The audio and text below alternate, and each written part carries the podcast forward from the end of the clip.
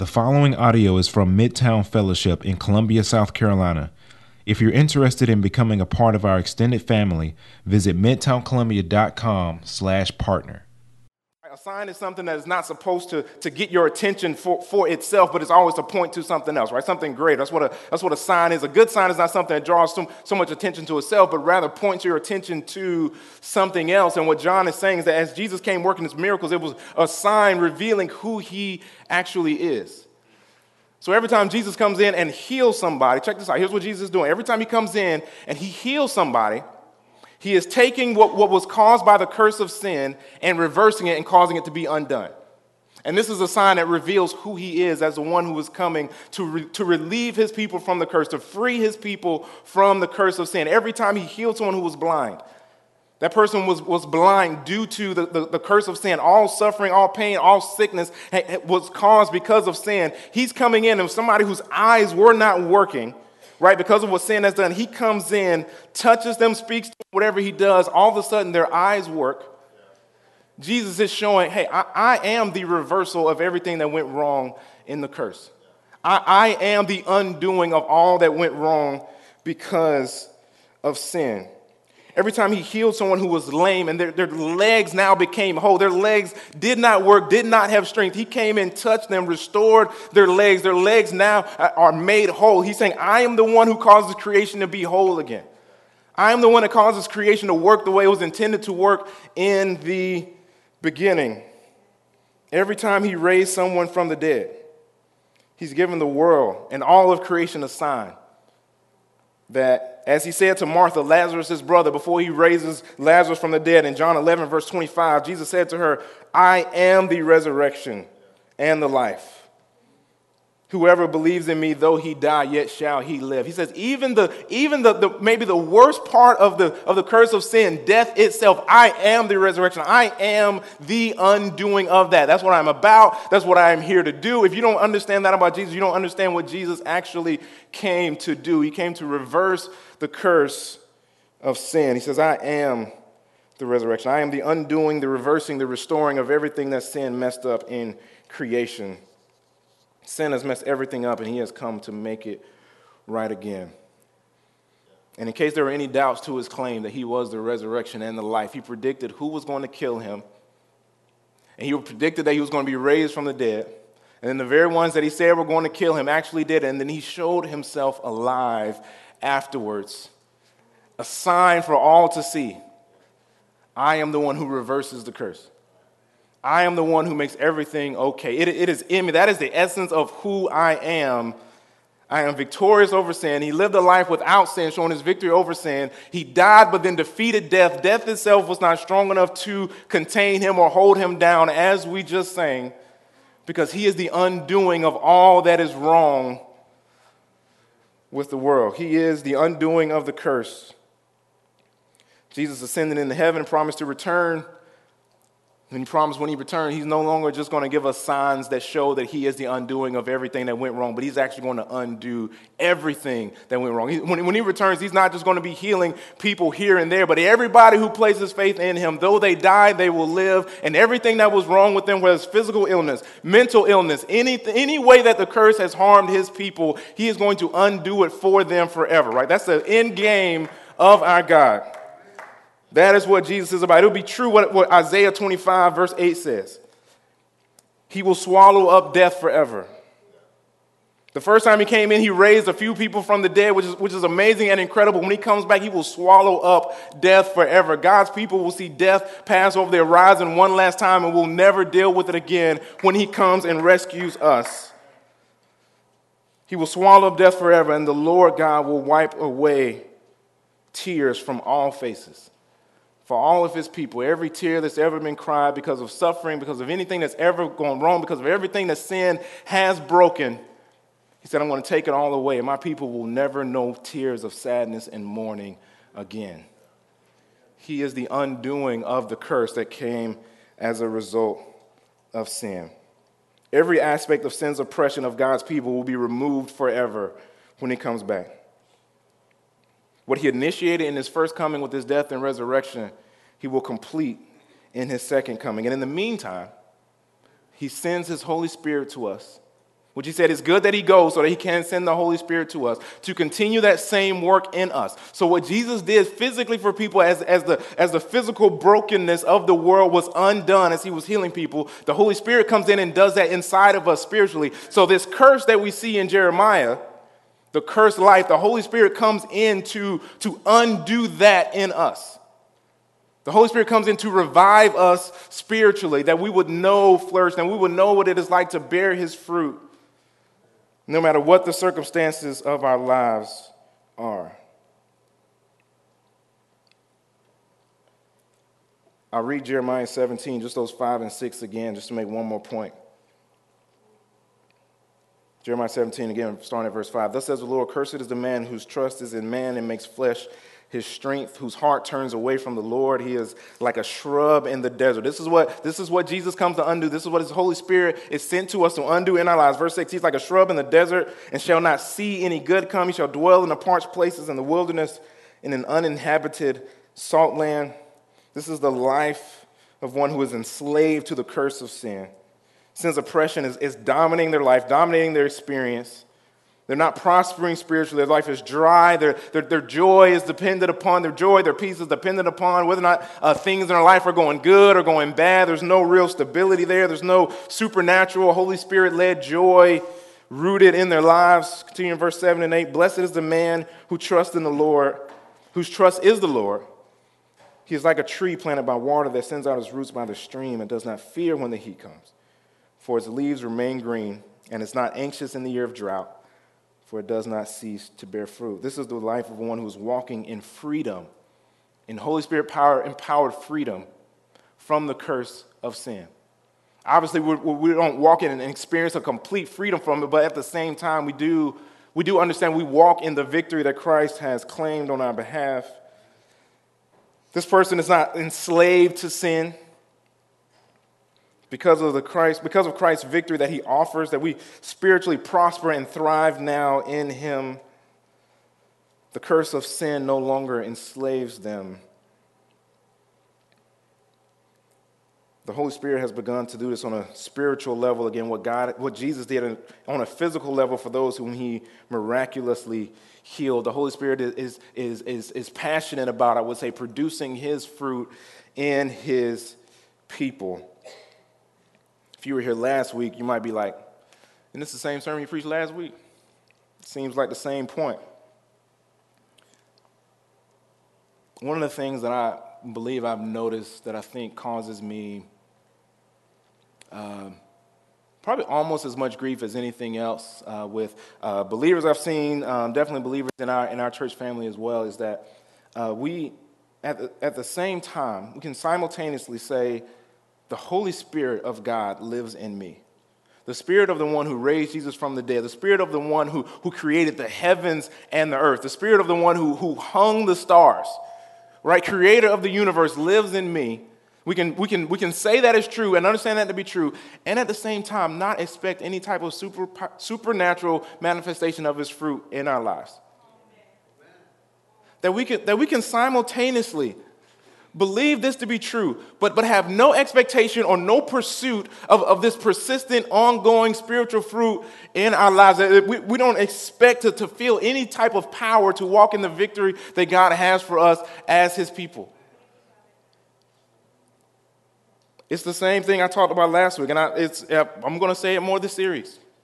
You'll hear it over and over again. It's as if the Holy Spirit is not real, as if, it's not, as if we have not received a helper that guides us and empowers us to live as God calls us to live. We don't expect, and thus we don't pursue a life where we have a level of joy, peace, patience, kindness, goodness, faithfulness, gentleness, and self-control that would literally be impossible for us to produce on our own. We don't expect it, so we don't pursue it. But Jesus came to undo the curse. He doesn't want us to live lives defeated by sin. He doesn't want us to live as shrubs in the desert as we grow in him. He wants us to walk in love instead of hate. joy instead of misery, patience instead of weariness, peace instead of turmoil, kindness instead of cruelty and maliciousness, goodness instead of immorality and corruption, faithfulness instead of hopelessness, gentleness instead of violence, self-control instead of being enslaved to our desires. As we walk in step with the Holy Spirit, he produces his fruit in us, growing us in holiness so that God's people would shine his light in glorious ways and stand out from the world we live in, in the way that shows off who our God is. The question then is, how do we do this? Like, how do we actually pursue this? What does it look like to actually go after this intentionally, relentlessly? How do we pursue the type of life that our, our Lord calls us to? And how do we help others to pursue it as well? This is a very, very important question if this is how God calls us to live.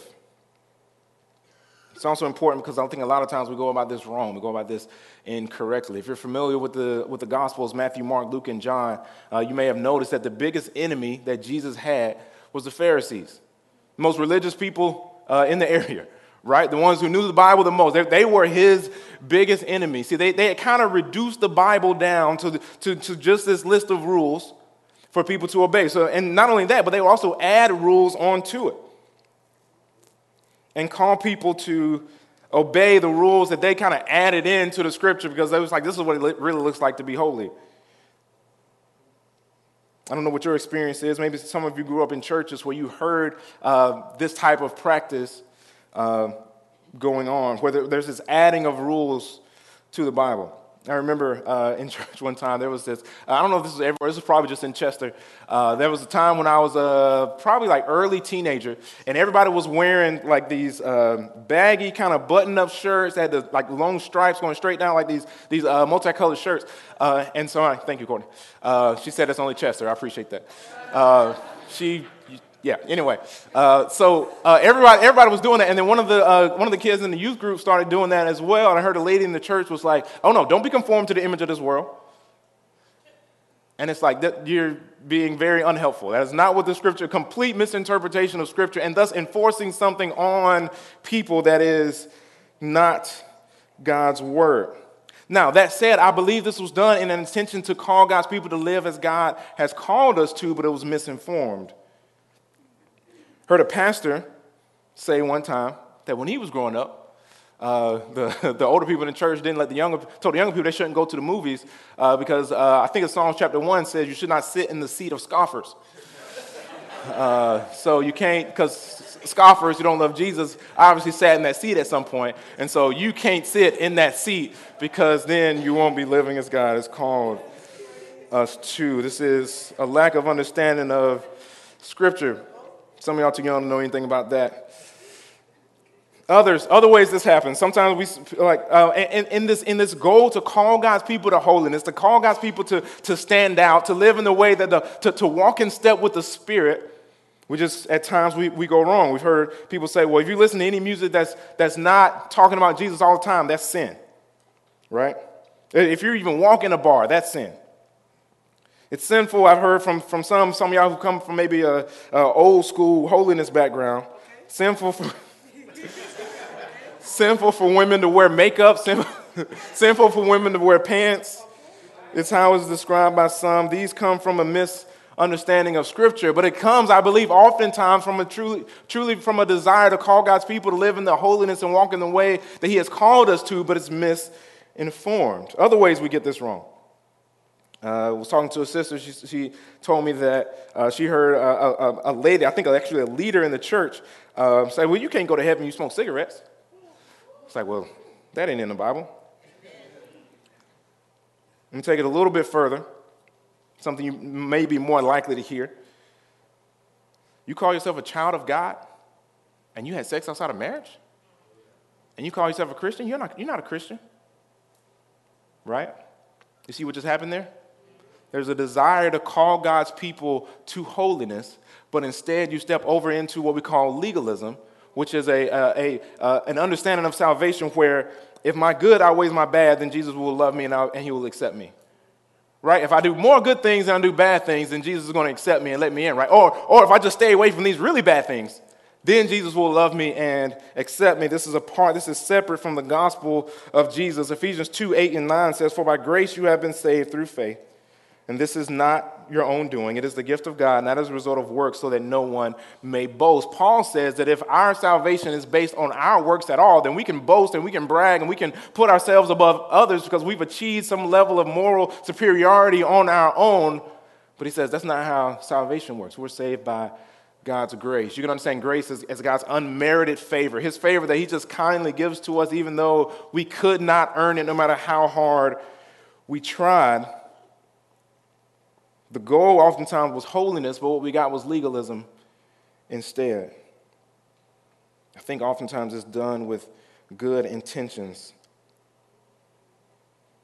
Even though God tells us that we aren't saved by our works, oftentimes we hear This, this this phrase or the phrase is thrown out. It's like, and you and you call yourself a Christian? Or and you think you're a Christian? And we've stepped into legalism unintentionally. Oftentimes, what's happening here is, as, like I said earlier, the Bible is actually being reduced down to just a book of rules. And if that's what the Bible's about, then, then really the only thing we have to talk about is whether or not you're obeying these rules, and how good of a job you do at obeying these rules must determine how God loves you if the Bible is just a book of rules. But often, and I think in, in, in my generation, what I see is this hatred for this legalism that we may have experienced from, from older saints and older believers.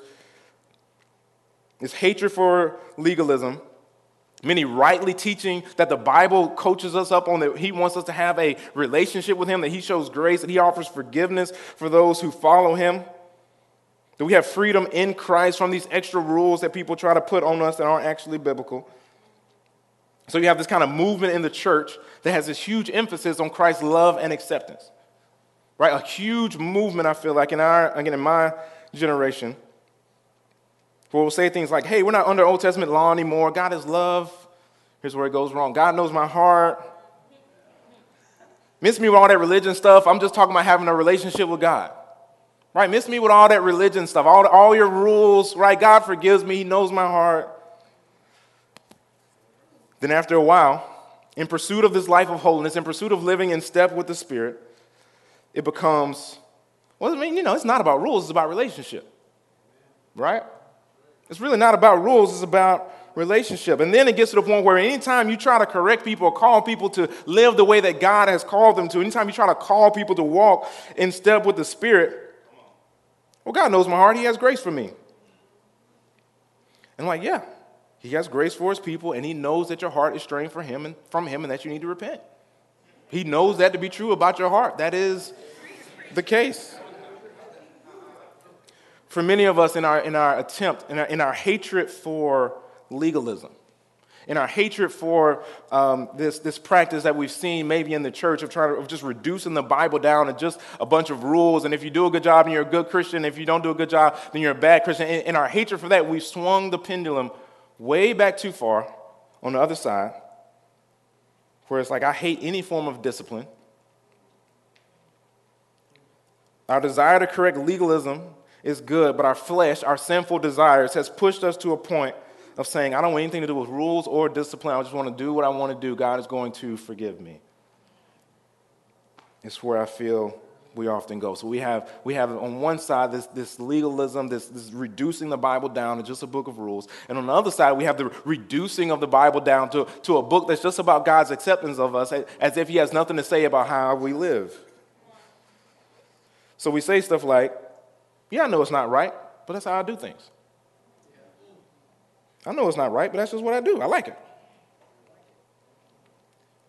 So in pursuit of this spiritually blessed life, where we're walking in step with the Spirit, bearing his fruit, thriving spiritually, we have some who reduce the Bible down to just a book of rules, and we have some who are overcorrecting against that and reducing the Bible down to something that doesn't have any rules, and God, a God who has no standard for holiness whatsoever.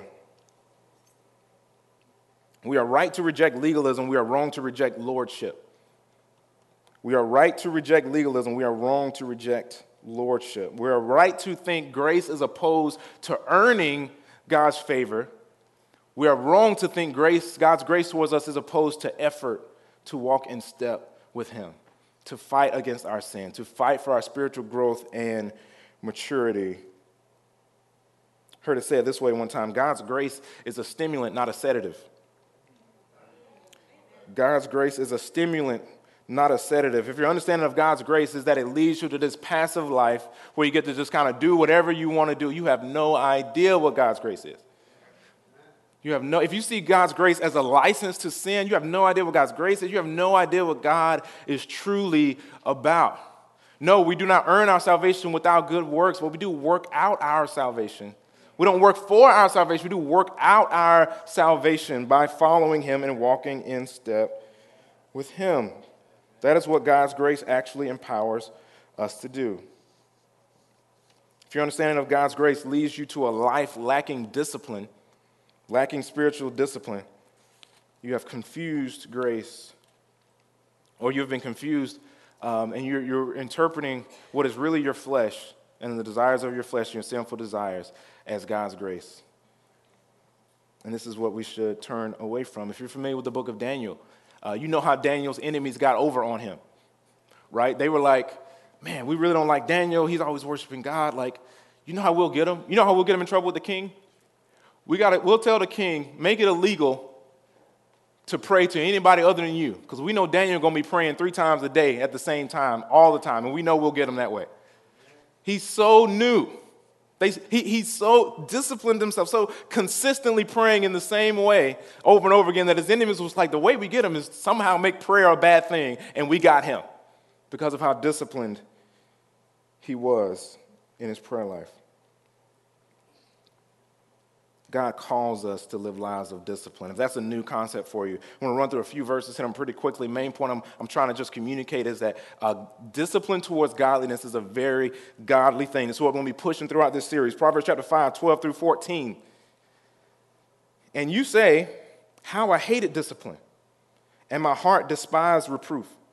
I did not listen to the voice of my teachers or incline my ear to my instructors. This is the result. Verse fourteen, I am at the brink of utter ruin in the assembled congregation. Proverbs five, twenty-two through twenty-three. The iniquities of the wicked ensnare him, and he is held fast in the cords of sin. He dies for lack of discipline, and because of his great folly, he is led astray. Proverbs twelve, one. Whoever loves discipline loves knowledge. Proverbs get real blunt with you, just let you know. But he who hates reproof is stupid. Reproof is a correction, but he who hates reproof is stupid. Didn't know the Bible said stupid, personally. So that one. Paul, when he is describing the way he, the way he views his, his, his ministry as an apostle and how he should live, in First Corinthians chapter nine, verse twenty-seven, but I discipline my body and keep it under control, lest after preaching to others, I myself should be disqualified. He says, I, I discipline myself. This is a practice that Paul has. He disciplines himself. He doesn't let his body run him, but rather he's led by the Holy Spirit. Hebrews twelve, six through eight. Talks about how God actively disciplines us. Verse six, for the Lord disciplines the one he loves and chastises every son whom he receives. It is for discipline that you have to endure. God is treating you as sons. For what son is there whom his father does not discipline? If you are left without discipline in, in which all have participated, then you are illegitimate children and not sons. Part of the problem is anytime somebody tries to discipline us, tries to correct us, tries to call us to, to step up in some ways in our pursuit of holiness, we see it as an attack. So we get defensive, right?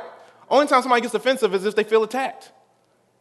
If we get defensive anytime somebody tries to push us toward holiness, every time somebody tries to call us out for anything, it's because we, we, we fundamentally believe that correction and discipline is an attack on us. And Hebrews, the author of Hebrews says, no, no, no, no, no. He's treating you as a son. This is a loving act. Discipline is a loving thing that God, he both uh, disciplines us and calls us to be disciplined. This is a loving thing. And here's why he does it, verse eleven. For the moment, all discipline seems painful rather than pleasant, but later it yields the peaceful fruit of righteousness. It yields fruit to those who have been trained by it. Hear me on this one. Godly um, discipline towards godliness is a good and godly thing. It is a powerful thing that God uses for his purposes. When we reject discipline, we reject something that's very near to God's heart that he uses to grow and strengthen us as his people. We hate discipline because of our flesh, right? We want to do whatever we want to do. Our own sinful desires are at war with, with this movement towards discipline and walking in step with the Spirit. The flesh, the enemy, the world around us have caused us to forget that God's desire to discipline us is an act of love. It is a loving thing. It is a good thing when God corrects us via speaking to us through the Holy Spirit, via speaking to us through his word, via sending somebody to us to correct us and challenge us. That is God's love at work in your life. Let me say that again. When a believer that is seeking to walk in step with the Spirit comes to you to call you out on something, to point out error, to call you towards growth and repentance, that is God's love made manifest in your life. That is a loving Father coming after you and saying, I see you straying and I'm calling you back because I love you. That is a loving Father saying, I am coming after you. You are turning away. I'm coming after you. I'm not going to stop coming after you. I want your heart to be with me. So I am coming for you. This is God's discipline. He calls us to be disciplined. We are to seek to discipline ourselves. We are to accept his, we are to accept his discipline of us. We can't try to push so hard and fight back against legalism that we reject discipline, that we reject the, the need for us to follow the commands that God gives us. Accepting discipline is a part of pursuing spiritual growth and health. It's a part of walking in step with the Holy Spirit. No, not sure how many of you guys are familiar with Corrie ten Boom's story. Uh, so she was alive during the uh, during the Holocaust. Earlier earlier in her day, uh, or earlier when she when she was younger, um, in, in in some of her writings, she talks about the faithfulness of her dad. That she she always would see her dad. I believe she talks about daily spending time in God's word. They served faithfully uh, in the church. They were they were extremely hospitable people. They they were frequently welcoming those who were who were needy into their home, into their church, very consistently. Eventually, as Jews were trying to pursue freedom uh, during the Holocaust, I think word got around that this, that this family, this Dutch family, was were welcoming Jews into their homes. Obviously, it was a very dangerous thing for them to do, but word got around, so Jews just started running to their house. Eventually, they get uh, arrested. Corrie ten Boom, her dad, her sister, they end up getting arrested. Uh, her dad, uh, who was getting older after he was arrested, because they were so because he was so old, they were going to to let him go. And they said, "Hey, we, we were actually we, we'll let you go back home. Your your your health is declining. We'll let you do that. Uh, it, all you have to do is let us know that you won't uh, welcome any Jews in anymore." He looked at them and he said, "If I go home today and tomorrow a Jew comes to my door, I'm not turning them away." He said, "If tomorrow a Jew shows up at my door, I am not turning them away." To the people who imprisoned him, to, to, these are vicious, violent people that he is saying this to. The level of strength that he has to be able to say that in the face of death, basically. I believe we all want to be able to walk in that type of power, but none of us want to live the lives of discipline that got him to that point. He was always walking in, hospita- in hospitality. He was consistently spending time in God's word. He, he had been growing. This, this is cultivated over time, over years and years and years. By this time, he is an old man, and he is unshakable. He's like a tree that is planted by the rivers of water. He is going to bear his fruit. Come the heat, you can bring the rain, you can bring whatever you're going to bring. This tree will bear fruit because it is planted by the streams of water. We all want the power, but we don't want the discipline. We all want the power. We, we, don't, we don't want the practice. I used to work as a um, as a personal trainer um, right after I graduated from college. Um, I used to get this all the time. It would be, people would let me, I, we talk about, okay, what are your goals? You know, what are, what are your fitness goals? What do you want to pursue? And at the end of the fitness goals, I'm like, all right, so you want to be an elite, you want to, you want to look like an elite level athlete. Okay, let's talk about what that's going to look like. And it's like, it's like everybody wants to, everybody wants to look like an elite level athlete. Nobody wants to train like an elite level athlete, right? Right? Like, every, everybody want to look like one. Don't nobody want to train like one. Don't nobody want to eat like one. Don't nobody want to practice like one. We just want to look like one. We, we we have come to disdain the process. We have come to hate the process. Our world is like everything quick, like, boom, microwave. Me and my wife bought an Instapot not too long ago. Y'all need to chill out. Me and my wife, my, my wife bought an Instapot. not too long ago. Uh, we, we were so used to getting everything fast, but look at how God describes this in the Bible. In the Old Testament, a tree planted by the streams. You know how long it takes for a tree to grow? You know how long it takes for a tree to grow before it produces fruit? Then same thing in the New Testament. You see, we see these agricultural references over and over again, the fruit of the Spirit. We want to have the power without the practice. We want to get swole, but we want to skip leg day. Am I right? Let's get people coming into the gym, all kinds of just like aggressive fitness goals. It's like, all right, how often can you come here? I was like, I'm thinking three times a week for thirty minutes. And I'm like, I used to tell people, I was like, listen, we work hard. We don't work miracles up in here. All right, like we work hard. We do not work miracles up in here. Guys come in, yeah, I want, I want to be able to bench three hundred pounds, but don't, don't want to don't want to commit to the to, to, to the form, to the nutrition, to, to the practice, to the steady growth, the pain and the difficulty, the discipline that comes with that. Don't want to commit to it. We want the power. We don't want the practice. Here's what God says about that. Galatians chapter six, verse seven and eight. Do not be deceived. God is not mocked. For whatever one sows, that will he also reap.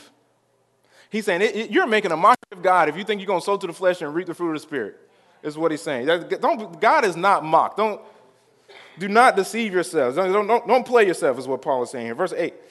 For the one who sows to his own flesh will from the flesh reap corruption, but the one who sows to the Spirit will from the Spirit reap eternal life.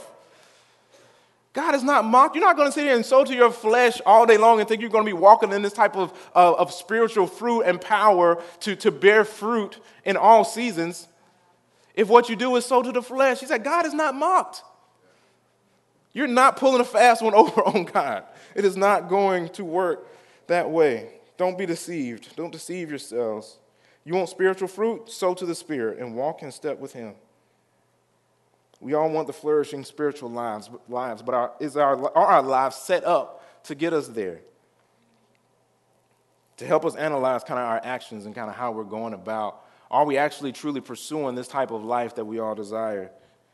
We came up with this little, with this graph, or this diagram, a biblical framework Uh, for habit. So this is this is what we're trying to do. We were asking ourselves, okay, how do we how do we look like this? We want to be sowing to the Spirit. We don't want to be sowing to the flesh, right? So we look at some things. It's like, okay, boom, prayer. Okay, that's going to be sowing to the Spirit, right? Uh, lust, gluttony. Okay, that's going to be sowing to the flesh. Well, what about watching T V, right? I'm like, that depends, right? Depends on probably how you watch it, how, how how much you watch it, what you're actually watching, what's going on in your mind and your heart while you watch. There's probably some diagnostic questions that we need to ask before we're going to actually uh, be able to know. So it's like, okay, that falls in the it depends. Hanging out with friends, depends. Depends on what you're doing, what your conversation is like. Even if you're hanging out with Christians, like, is it gossip? Are we, are we pushing each other towards the Lord? Like, it's just like there, it, it, it depends on how we navigate through some of the Uh, habits that we have and, and how we spend a lot of our free time. Social media. Could be good, could be bad, depending on how you use it.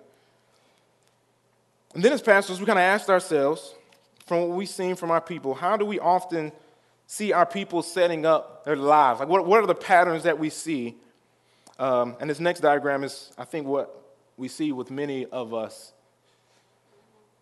is, okay, I got a few things where I know I'm sowing to the flesh. I know I'm wrong. I'm working on that. I'm trying to get better about that. And we got a few things that we're doing when we're sowing to the Spirit. It's like, yeah, I come to Sunday worship gatherings uh, at Midtown. Yeah, I come to my life group stuff when I can, and we, and we and we talk about the Lord. And, you know, I try to pray before I eat food a lot of the time.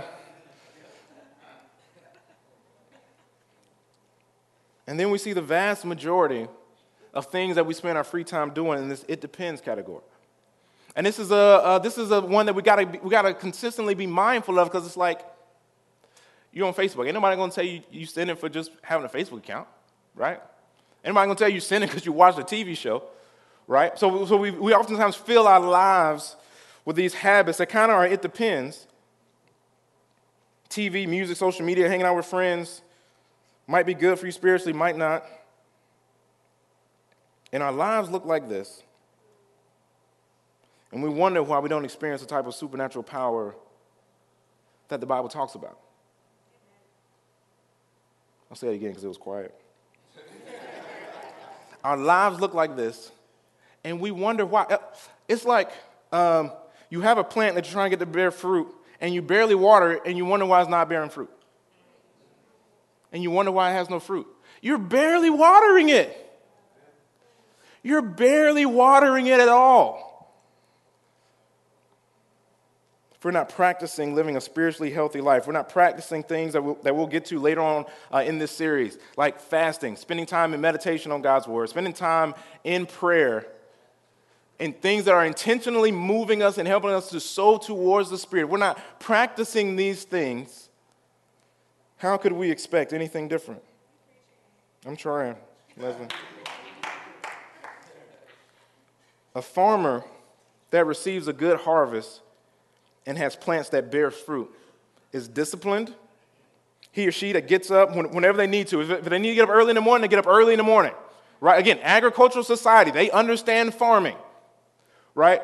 If a farmer wants to bear fruit, he's probably getting up early in the morning, working hard. If he, feel, if he feels like doing it, if he doesn't feel like doing it, the farmer, he or she, whoever it is, is going to do it if they are expecting to bear fruit. They do the work of practicing discipline when they want to, when they don't want to. And if they trust God, then they pray and beg of him to bring rain to make it grow.